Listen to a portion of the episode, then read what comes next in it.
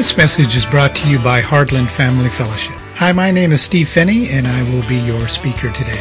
We thank you for listening in on our podcast and hope that the Lord does bless you as you listen today. We had prophets who actually were told by God to write things down.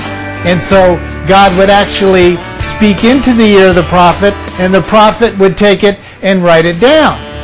Then there was God using angels actually.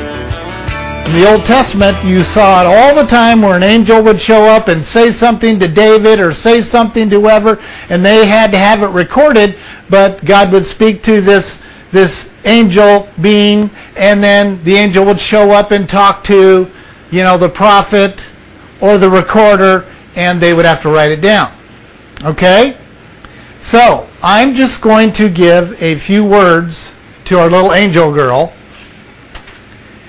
and she has to say the exact words, exactly word for word, and whisper it in Ian's ear, and Ian has to write it down. I want to do the sopa. You can do it. Tori, you want to try it? Okay. Yes, we got a willing volunteer. Okay. Now, all you have to do is whisper in his ear exactly what I say. Okay? All right. Okay, let's see if the angel girl listened carefully. And we're going to find that out by having the prophet read what the angel girl said. Okay? Ian, what was spoken to you? In the beginning, God created the heaven and earth. That was exact. Even though that's kind of a simple illustration, you need to understand something. I'm a human. I'm not God, thank God. Now, when God decides to speak, some very, very special things happen in and around the person. And we're going to talk about those today because this is the number one thing happening in our churches today is they are denying the absolute word of God being the actual words of God. And we are actually going to show you why they are pushing this false belief in our churches today. We have to talk about this. So our little ones who are growing up into this next generation have a deeper and richer understanding of why we must cling to the Word of God. We all hopefully have a, have a Bible or two or three or four, but you know, we live in a world that there are some countries that actually have to tell their people to cut Holy Bible off of the cover because if their enemies see Holy Bible written on a book, they just flip out. And sometimes they'll cut off their fingers, sometimes they cut off an arm, sometimes they get tortured in other ways. That's just because they're carrying one of these around. Then there's other places in the world that they literally have to take pages of the Bible out and rip them out and hand them to people because they can't get a hold of a full Bible. We Americans are spoiled. I mean, I just grabbed a few of the Bibles that we have. Some of these Bibles are three, four generations old. This Bible was my grandfather's preaching Bible and when I was a baby, he said to my father, make sure that Stephen gets this. So after I became born again, and my father was in rebellion at the time, he didn't even want to give it to me, but at 16 years of age, he comes in and tosses this at me and says, your grandfather wanted you to have this. How in the world would my grandfather know that I was going to be a passionate preacher about the absolute Word of God? We have to we have to ask these questions because these are the questions that are being asked of the church and the church doesn't have any answers. So they're saying, "See, you don't know what you're talking about. You're making this stuff up." God doesn't speak to us today. The reason why that we are able to have one, two, three, four, five, or more Bibles in our homes is because of this freedom we have in our country. And the printing press, which now we use copy machines. Let's take a look at this a little closer. Why should we trust the Bible? Number one is because it is God's spoken word. And that means he would speak it. Someone please tell me how the earth was created. It was spoken. Just by a word coming off of God's tongue, something was done. Action always follows words. Always. Whether it's Satan, whether it's God, whether it's a follower of Satan or a follower of God. Action always follows words. If you say, I hate you, you're going to start showing actions of hatred. If you say, I love you, you're going to start showing actions of, I love you. Actions always follow the word. God knows that. When God opens his mouth, he doesn't care if you listen. Because it's going to happen whether you listen or don't listen. It's going to happen. He doesn't need you to listen. He wants you to listen. He wants you to listen so you can have action inside you when he speaks. But see, we live in a world today that we don't really care if God speaks or not. So therefore, there's not a whole lot of action that is Christ-centered anymore. Because people don't care. They don't believe that soon as a single word comes off of God's tongue, that there is going to be action. If he says death, you're going to die. If he says life, you're going to be on the, the edge of dying and come back to life. Now I'm going to tell you a true story. And it's not just true because a person told it to me. It is true because I experienced it. It's true because my mother told me, and it's true because of a doctor told my mother. But when I was 11 years of age, I had a very serious allergic reaction. They rushed me to the hospital.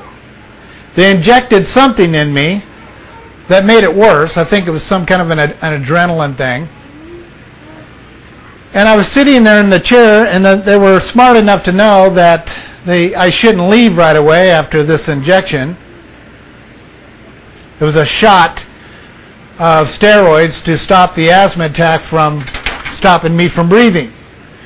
And so I'm sitting there, and, and the, the whole room goes into this tunnel. And it gets darker and lighter just at the end of the, that tunnel. And then pretty soon all I saw was this tunnel all this darkness around me and this kind of like tube that I was, you know, you look through an old toilet paper tube or a paper towel tube. That's kind of what it looked like. And then the next thing I knew, I was up in the corner of the room looking down at my own body and my mother was pulling her hair. The nurse was holding my mother and the doctor was pushing on my chest and I heard a voice behind me. And I'm telling you, what was behind me was not a pleasant feeling. It wasn't all angelic and holy, holy, holy. This was a very, very dark moment. And then the next thing I knew, and I have memory of all this, the next thing I knew, I was staring at the doctor's face. Years later, I thought it was a dream as a child. Years later, I said this to my mother, and my mother said, "That, honey, that was not a dream. That is exactly what happened on their part." See, God gave me just a little taste of what happens. Did I completely die? Uh, I don't know. They said my heart stopped, and they had to restart it. But there was something between my heart stopping and this dark place, because I was not born again. I didn't get saved until I was 16. This happened when I was 11. Now I don't believe God takes you into heaven and lets you visit all the rooms. I'm not. When I re- hear books come out like that, I go, "Don't go there," because there's too many scriptures that say we do not have that prerogative. But there's millions of testimonies of people who have that kind of experience where there's there's there's something on the other side of your last breath. And sometimes God warns us through a spoken word. And I have, I have stories like this in my own childhood, just like you guys do, that God does speak. God does warn us. God does call us. I've got to tell you another story that happened this week. Why does God give me these experiences? That's His business. But many of you are aware of the story that I that I recently told that I have kept private for many years, but then God released me to tell the story about my dream. First year we're married, about this mansion and so forth and so on. And it was a dream, it wasn't a vision. Although uh, there was 10 minutes, part of it I was awake, staring at the wall, and I was hearing God when he said, Thus is your life, you will no longer be in bondage to fear. Well, there was quite a bit of time between that dream and when uh, fear left my life. Because you got to remember, there was so much fear in my life, I couldn't even go into a 7-Eleven or a, a Quick Shop and get a package of gum. I would shake so bad and stutter so bad. But God kept me in that state until He decided to free me from fear recently, as I told you, I, God released me to tell this story after quite a few years. And if you remember from that story, there was another gentleman that had the exact same dream, the exact same year, and we think the exact same month, except for he actually built the building.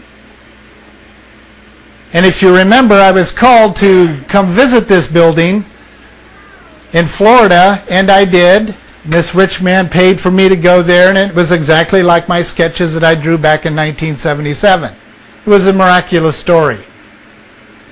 Well, this week I get a call from a guy from Canada. The, this gentleman calls me and he says, I had a dream just like yours. I said, Really? Tell me about it. So he told me about it, and it was exactly like mine when God speaks a word, whether it's in your dream or whether it's in your devotional time, there's going to be action. Do not consider a spoken word of God to be passivity. That's what developed the emergent church. Number two, because the word is God. It's not just that he's speaking it, it comes out of him because he is it. Huge difference. I am not the Word, but I can speak it. As soon as I think I am the Word, I have a Messiah complex. People think they're Christ. And it happens all over the world every day, doesn't it? People who think they're Christ because they think they are the Word. Only God is the Word, and Jesus became the Word. Big difference. Speaking it and being it. That's what separates us from the living God. Even as his children. He is the Word. We speak his Word. Because Jesus became the Word of God. That's exactly what the scriptures say. He became. God was, and he became. Well, it didn't stop there, as we know. Since Jesus is the Word, and He became He came to live within us, the Word is in all indwelt Christians. If you believe that, and by the way, if you don't believe this, I will question your salvation. I will question the pastor of a church.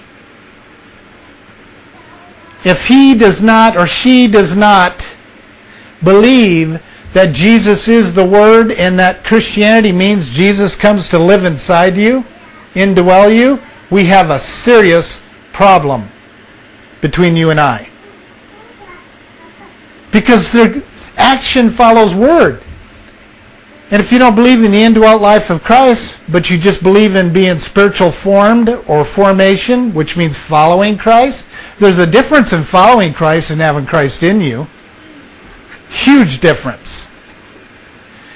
The church that is questioning the authenticity of the Word of God are churches that believe in spiritual formation, which means following Jesus. We're not just called to be followers of Jesus, we are called to be the temple, to bear Jesus, to be the shell to bear Jesus, to have Jesus living inside of us. And you can't have that unless you have a born again experience. So these are the basics of the word. Well, Satan hates what I'm saying right now, I guarantee you. You don't hear this preached in most churches. Number, if people question the authenticity of the word, they will question the authenticity of What's that say, Ian? Jesus. That's the deception. So Satan knows that. If Satan can get people to question this being the absolute Word of God, he, he doesn't care about this book.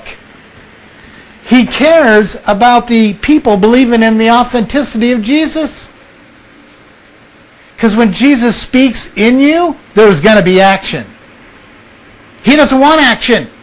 He would rather have a bunch of religious people running around writing books on how wonderful Jesus is, but not having the power. Does that bring a verse to mind to anyone? For they are learning, learning, learning but denying the power thereof. You see, he doesn't care if you learn and learn and learn and learn and learn. He just doesn't want you saying this is the absolutes of God because the the word being Jesus now, Jesus living inside of us, if he speaks, he is in trouble because if we're afraid of something, all we have to do is speak the truth and we'll be set free. Why do you speak the truth and you don't get set free? Is because you're subtly buying into this lie. There could be some leftover lies going on in your soul that you really don't believe the Word of God is sharper than a two-edged sword, literally dividing the soul from the spirit, the joint from the marrow, and able to judge every thought and intention of the heart. Do you or do you not believe that? Here's what most people believe about the Word of God. They believe it's a sword. They even write books about it. You know, and they go up and they try to use this word to, to, to cut, you know, the, the joint from the marrow. Nothing happens. They try to fight with it, and people laugh at them. Because it's a foam sword. It's, it's, it's nothing, and Satan knows it. He's not afraid because there's no real action. It's not the real deal. It's not the real Jesus. He's an emergent Jesus walking the face of the earth thinking that, got the whole world thinking he's the man. And In reality, it's the enemy using a foam sword. Well, as most of you know, I'm a sword collector. One of my favorite swords is my father's World War II sword. And this is a sword, supposedly, as the family story goes. We're always careful about our family stories. But this does come with paperwork from the President of the United States. So we're assuming it's a true story. Supposedly, this is a sword that my father was stabbed with. And he did. He had the scars to prove it going in here and coming out down here because supposedly he threw himself on his commanding officer's body. Japanese enemy was coming down with the sword and he took the sword for his officer. I used to get this sword out growing up, and just touching the edge of the blade, I'd get cut. These samurai swords are the real deal. And they want it to cut. And when they move and they fight with this thing, they want it to do what it's supposed to do. This is the real deal. If I really want to go to battle, out of all my swords, this is the one I'm going to grab, even to this day. My other swords are real swords. They're not decorative. They just don't have the edge put on them yet. Except for the one I have from the Civil War, which was actually the sword that belonged to President Harding. This actual sword did. It was given to me by one of his grandchildren. His son didn't want it. He knew I collected swords, so he gave it to me. This is a real sword, but it is a officer's sword to be worn at special events, so they did not put the edge on it. But I could put an edge on this and still use it to this day. It is in absolute wonderful condition, and I've been told so. Now, but it's not the one I would grab if someone came at me, if the enemy came at me. The one I would grab would be the, the samurai sword, because even after all these years, it's going to do the job. Now, if I'm going to train a young man how to use a sword, I'm going to use this. Hugh's got one of these, and I have one of these, and it's been a while, but we used to horse around with this. And I have taken lessons, many lessons, on how, on how to fence or to sword fight. And this is how you would train someone by using something a little stronger than the foam fake sword, but something strong enough where you can teach them the art of using a sword. What does the Bible call the Word of God? A sword. You just add an S to the front of it. Hebrew word picture for sword is a weapon. They're just adding an S. Even the, the English just adds an S. It's a weapon. It's to cut. Well, the enemy knows that. He knows that it's really the life of Jesus because it's really the life of God. So when he speaks inside you, something's going to happen. Unless he's a fake Jesus. Nothing is going to happen. If you don't have power in your Christian life, you have an issue with believing the power of the Word. That's all there is to it. It should be a normal, natural, neutral thing for you to have power in your life. That doesn't mean you get everything you want. It just means true Christians have true power. We should see miracles all the time. When the guy called, called me from Canada, the only reason why I questioned him to the level that I did is I wanted to make sure he was authentic. That he believed in the same Jesus Christ as I did. And when we were done after an hour discussion, I knew he was my brother. They're all over the world like that. And I've never even met these people. Some are listening right now. They bear witness with the truth. Because the truth lives in them. So when Phinney speaks it, they may be over in Africa going, yes, yes, this is truth what this man is saying. Why? Not because of Steve Phinney, but because I'm holding the real sword and using it, hopefully, accurately. This is John chapter 1, verses 1 through 5, and I'm reading out of my favorite version, which is New American Standard Bible, unless it's the original language. That's my actual favorite, but I'm not that good at it yet. Okay? But in the beginning was the Word. And the Word was with God. So, the Word is a lot thicker than this book. Do you realize that? This is just the highlights. There's so much to God's Word that it's going to take us going to heaven to see Him. And that's it. It's seeing Him is seeing the Word. But the Word's with God, And then the Word was God. This is a quick sketch of God. That's what it is. It's testimonies, Old Testimonies and New Testimonies of who God is. Then, he was in the beginning with God. All things came into being through him. We're speaking of Christ here now. And apart from him, nothing came into being that has come into being. In him was life, and the life was the light. And we've had several sermons about what the light is.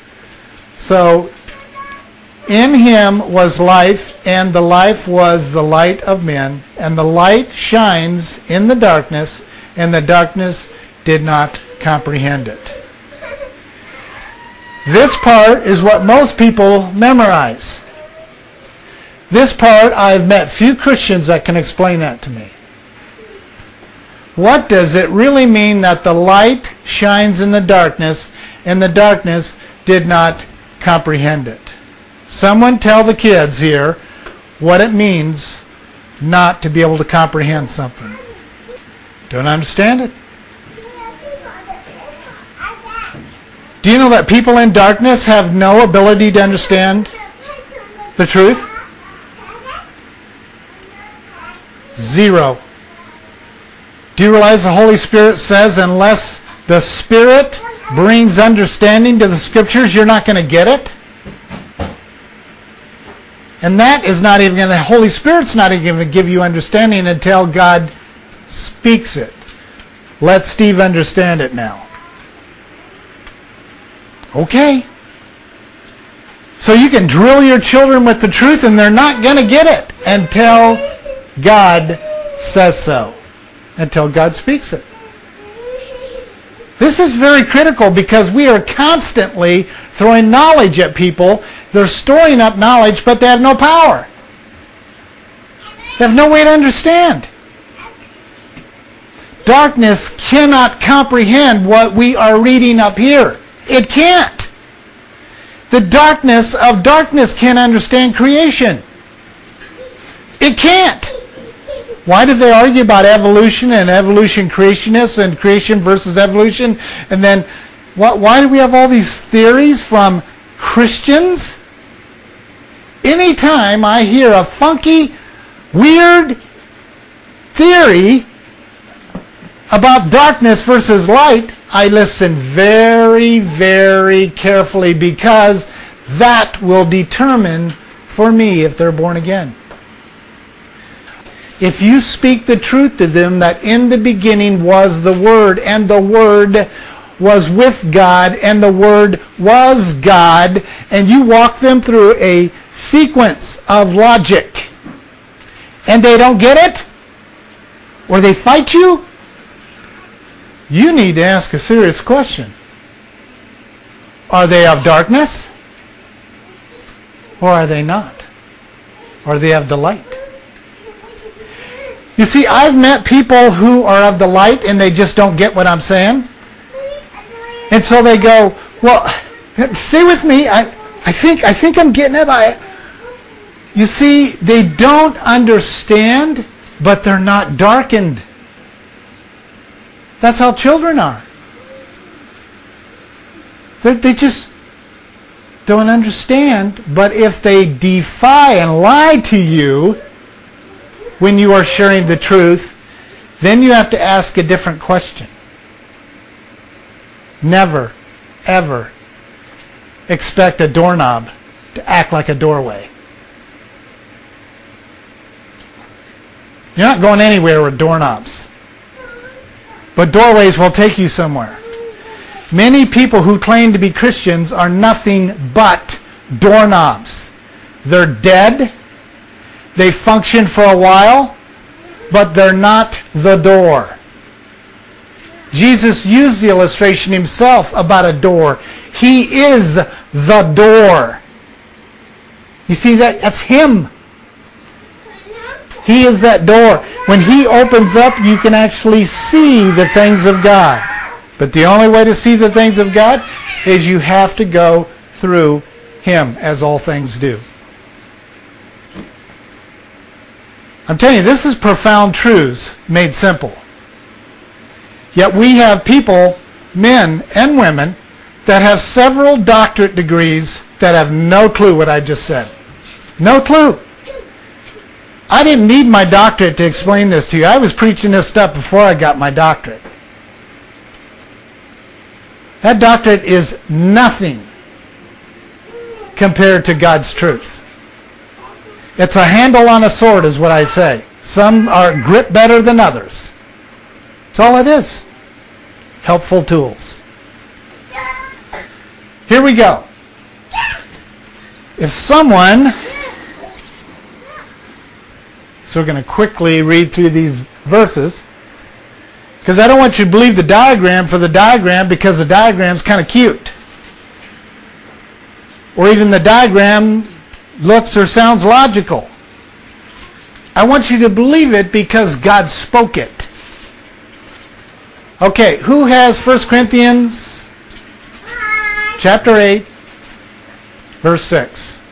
Now, if we take the, the word authority, and by the way, most English words have the, the answer in the word. That is a Latin technique that they teach you.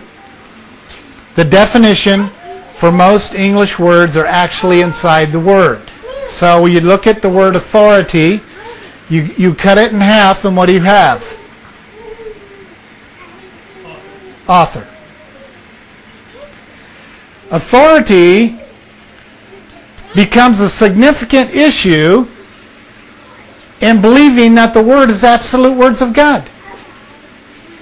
Because God, the Father, is the author and the perfecter of what? Our faith. Faith is simply the gasoline that is needed for your Christianity to walk out the Word.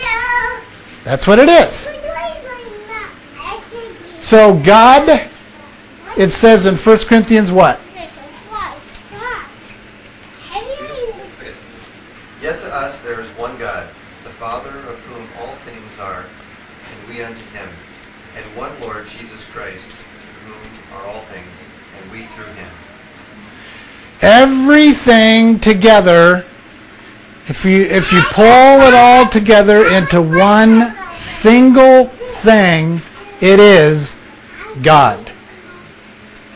Now, for those of you who have grown up in the church, grown up in reading your Bible, grown up in hearing all the Bible stories, you go, well, duh. But I guarantee you the generation these kids are going into are not going to say, duh. Why? Because they question authority. Once you question authority, you will question the author and perfecter of faith. Who is the author and perfecter of faith in living form here today? Jesus Christ. How do you get the world to question who Jesus is, who Rob Bell's Jesus is, or who Steve Phinney's uh, Jesus is? Is by questioning the author. Simple. So if someone is talking to you about an author that doesn't match the scriptures, you better keep your arm out. I don't care if they're your pastor, your teacher, your father, your mother, your brother, your sister. Jesus says, you are not worthy of me if what? If you honor your father, mother, brother, sister more than me. You see, nothing matters more than what we're showing you right now. Nothing. You got to keep the author intact. You got to keep Jesus, who is the author now, who is the Word, came to dwell among us so we could behold His glory. Someone read John 8, 28. Jesus therefore said, When you lift up the Son of Man,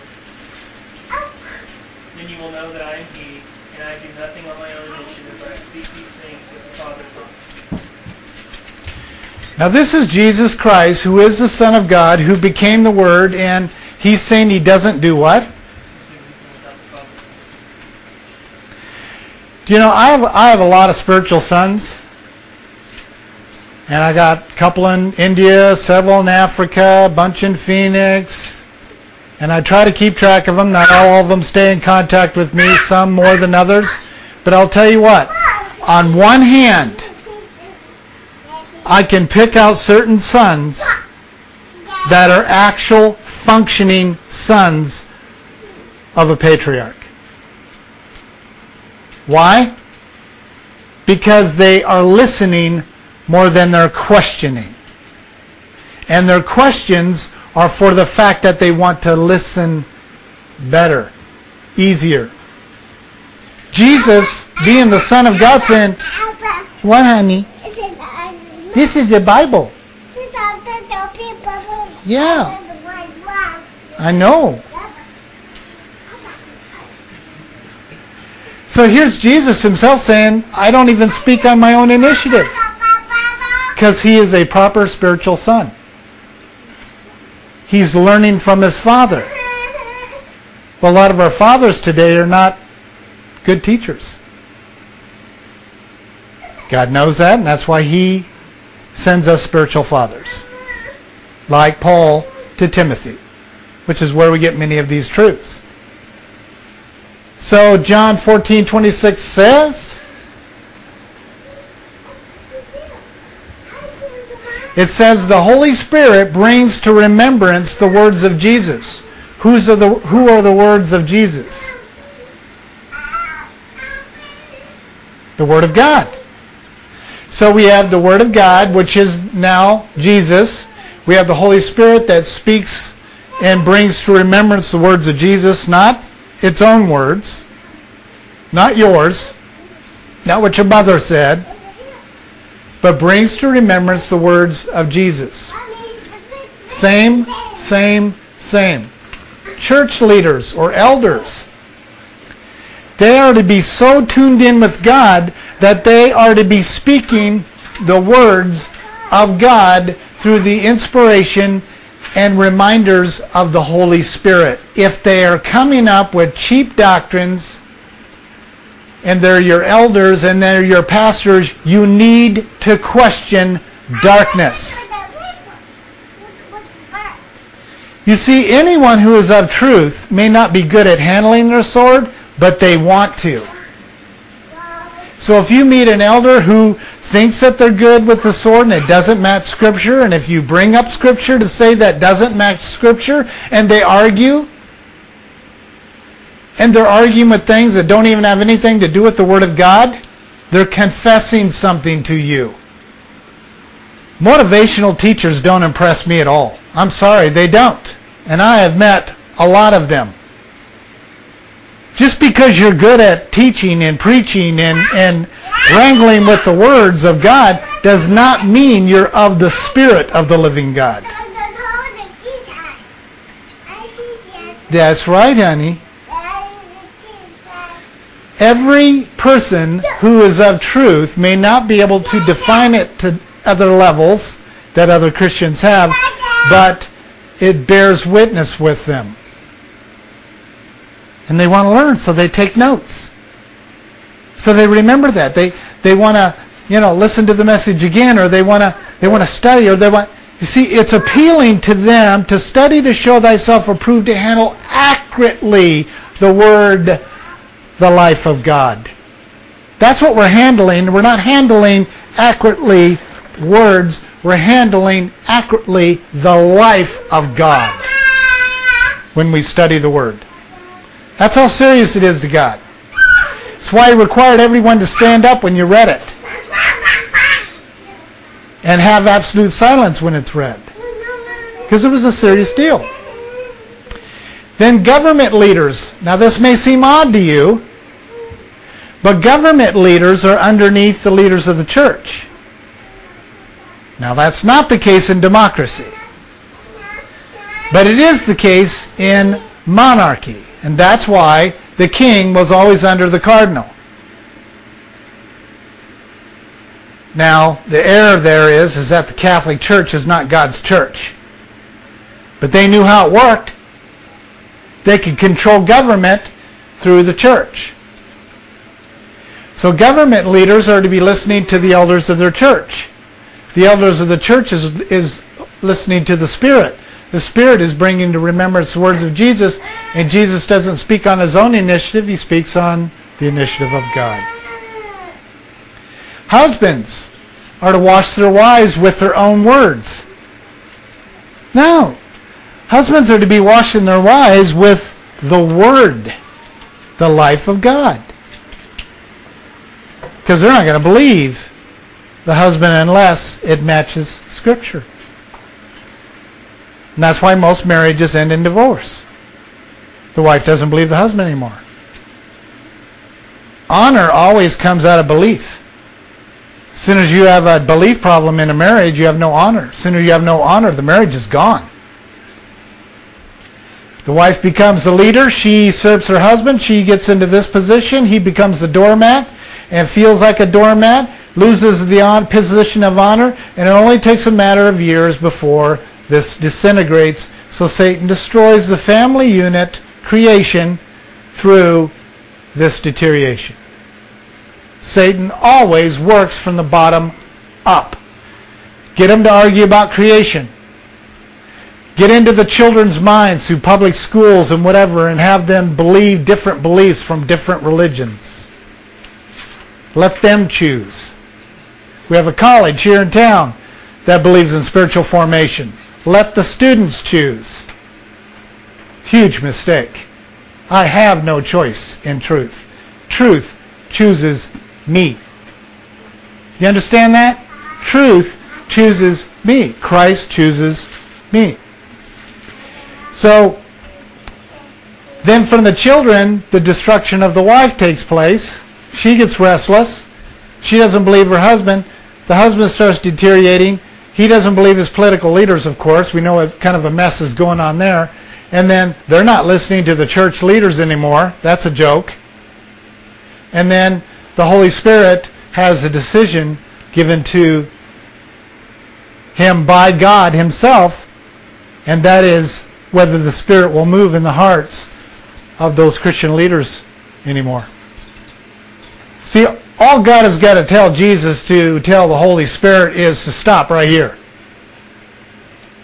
He can build schools and, of theology all over the world, and you will accomplish absolutely nothing. Because the Spirit will not empower lies. The Spirit will not empower half truths. The Spirit will not empower people who say they believe in the truth, but they're not in the power thereof it. He won't. It's a wasted investment.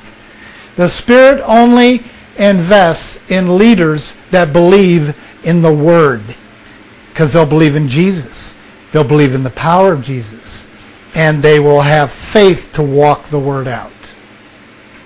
Then this leader can speak to government leaders, can speak to husbands, wives, children, and the dog will finally obey. Why do we have an animal rights world today? Why do we believe that animals, uh, dogs go to heaven? Why do we believe that the greatest movement in the world today is animal rights? Why? Is because of what I'm showing you where a dog has more value than that abusive husband. There is more money spent from government on saving ants and dogs and monkeys and trees and mountains and on and on and on. They're spending more of our efforts down here than they are of preserving the marriage. Satan is so easy to figure out, it's ridiculous.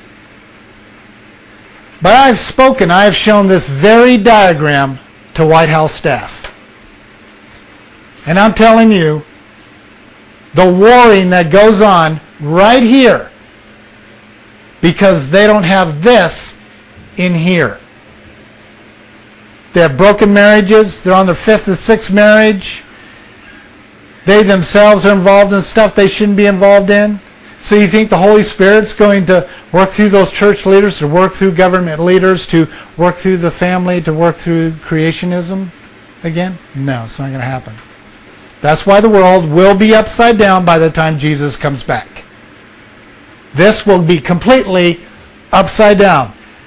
It'll be animals It'll be children's rights, and I can already read docu- uh, uh, documentation to you from the UN that says by 2025, children will have decision making abilities over their parents in every family in the entire world. So it'll be dog, children, women, men, church leaders, or government leaders, probably be government leaders, and then the church leaders. That's where we're going. Why? Because people don't believe in the authenticity of the Word of God. Not everyone believes that the Bible is the true words of God. That's the facts.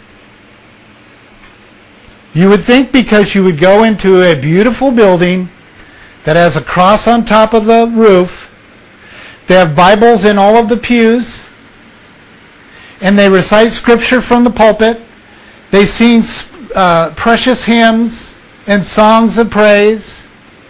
They have some churches I've been in have fancy bands. Some don't. You would think you are sitting there and you're about to listen to a preacher who believes that the Word of God is absolute, is authentic, and is authentically the very words of God. And guess what you get? A bunch of curtailed lies that they take the Bible and sugarcoat the lies and use the scriptures in such a fancy way that this lie that you're hearing you know is not right, but all of a sudden you're wondering, wow, we really should take advantage of not rejecting the unsaved by changing our roles in the church and don't offend people with absolutes. And they decided to not support the idea of the pastors preaching anything but the Gospels from the pulpit. No more Paul's writings because they were too controversial about men and women and teachings and, and, and. They made a proclamation from the head of the church that the pastors will only preach from the Gospels. Well, I didn't let it stop there in my mind. I went and asked a few questions because I knew over the past 15 years, which you're going to learn about next week's sermon, that they found four more Gospels. One they made a movie about, the Gospel of Mary Magdalene. This church is exploring the possibility of the authenticity of those other four Gospels. You see how it works? You just make that first step and I'm sure that the guy that suggested it, hopefully, didn't want to offend people in the church. That was his reasoning. Let's just preach the Gospels. Jesus' words. Well, the fact is, if you don't believe in the absolute Word of God, you're not going to believe that the Gospels are actually Jesus because their number one question, which I will pop up next week, is their statements, which I literally cut and pasted out of their questions that have been gathered by this research place that I work with, their number one question is, how in the world did these disciples get all these exact words 86 years after the fact? Bare minimum 65 years after the fact. They can't be true. Because who can trust a human? So if we added three more people with the, with the children, by the time it got to the fourth or fifth person, they're writing stuff down that's pretty quirky. In the beginning was our dog, and the dog was with us among... Who knows what would come out? That's how they're thinking. Because they are taking it literal from one voice to one pen. One pen to a voice. Voice to a pen. And that's how generations record the Word of God generation after generation until we have a translation today called NIV. For those of you who do not know, all pre-published NIVs will no longer be published after January 1, 2012. They are only going to publish the gender-friendly Bible. They're not even making that public. A reporter friend of mine gave me that information because he knew I'd write about it. Why? Because they don't want people to know that transition occurred in NIV. So any new NIV you, you buy from here on out is gender friendly. They took 6,380 he's out of the Bible, including God as he, the Father. That's how serious this is. It's, it's a huge problem. Because everyone does not, who says they're Christian, does not believe this. So next week, I am going to be sharing with you the 10 keys to understanding the Word of God being the Word, as in plural, words of God, and Word singular, Word of God. Now I want to close with this. You can pick up your Bible, and most are going to say the Holy Bible, the Word of God. When people talk about the Bible, they usually say Word of God. They do not say words of God. In the verse, if you break it down in the Hebrew appropriately, it says both.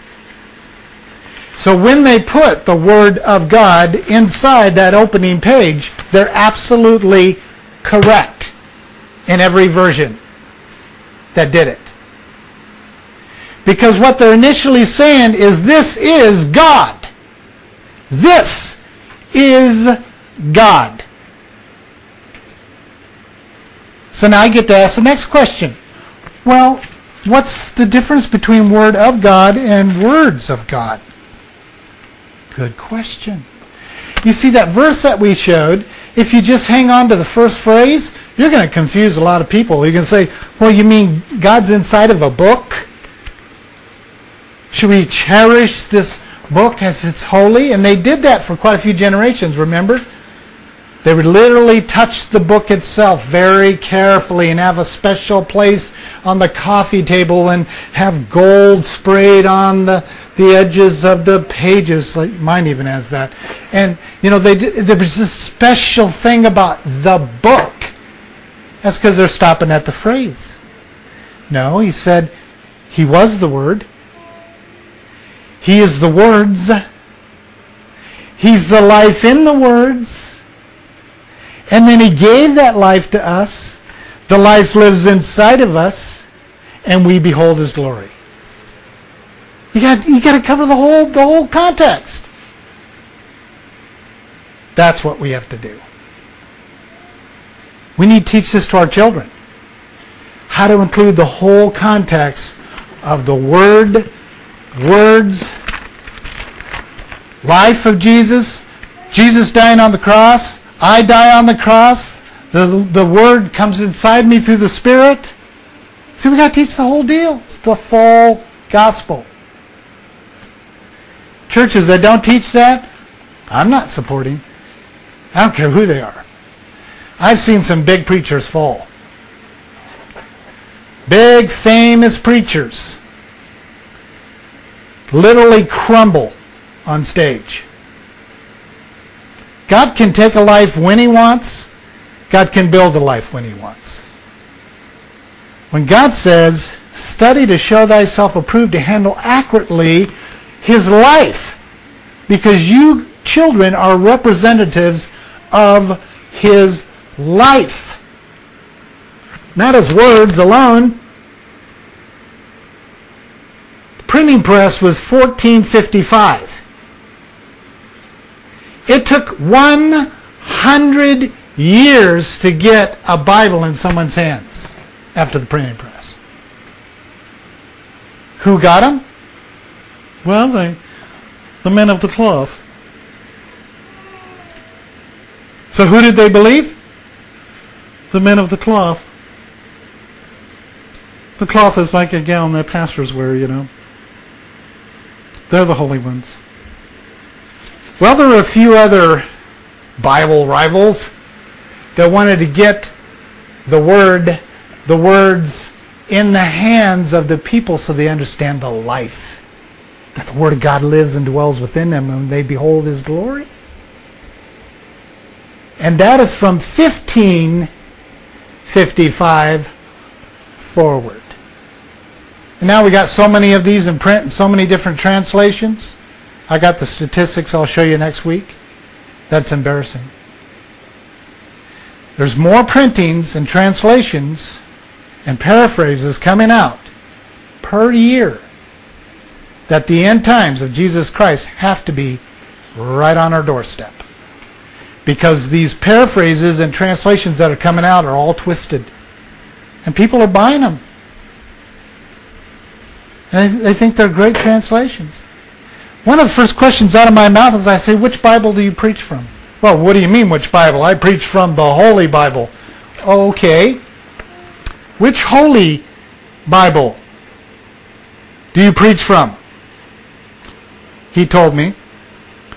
And I said, I don't know if you have the data of this or not, but I'm very curious what Bible is most used from the pulpit. There were two, and I will mention the one NIV. So I gave him an update from this reporter, investigator friend of mine, of what's happening with the publishing of NIV starting January 1 of 2012.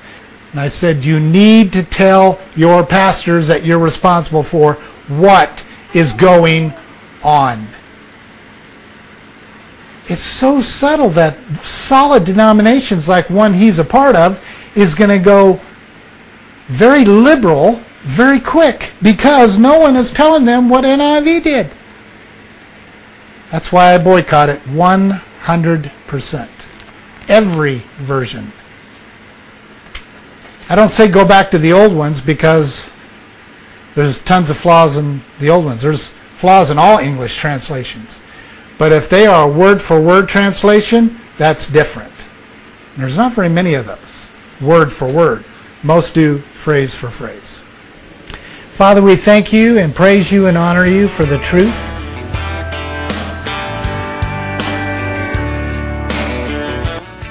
Thank you for joining us today. Heartland Family Fellowship is a local church plant here in Sterling, Kansas. Our fellowship includes the family and all levels of worship. Our mission is to bring families back together spiritually, relationally, and physically. Many people ask us, what does that really mean, or how does it benefit them? Well, it means that you can bring your entire family to any of Heartland's events. And we will work to keep the focus on God, Jesus Christ, and the body of Christ without dividing up the family at the front door. If you're interested in learning more about our fellowship or other family integrated fellowships, please log on to our website. That is www.heartlandfellowships.org. We thank you for joining us. Get yourself in a bind, lose a shirt off your back. Need a floor, need a couch, need a bus fare.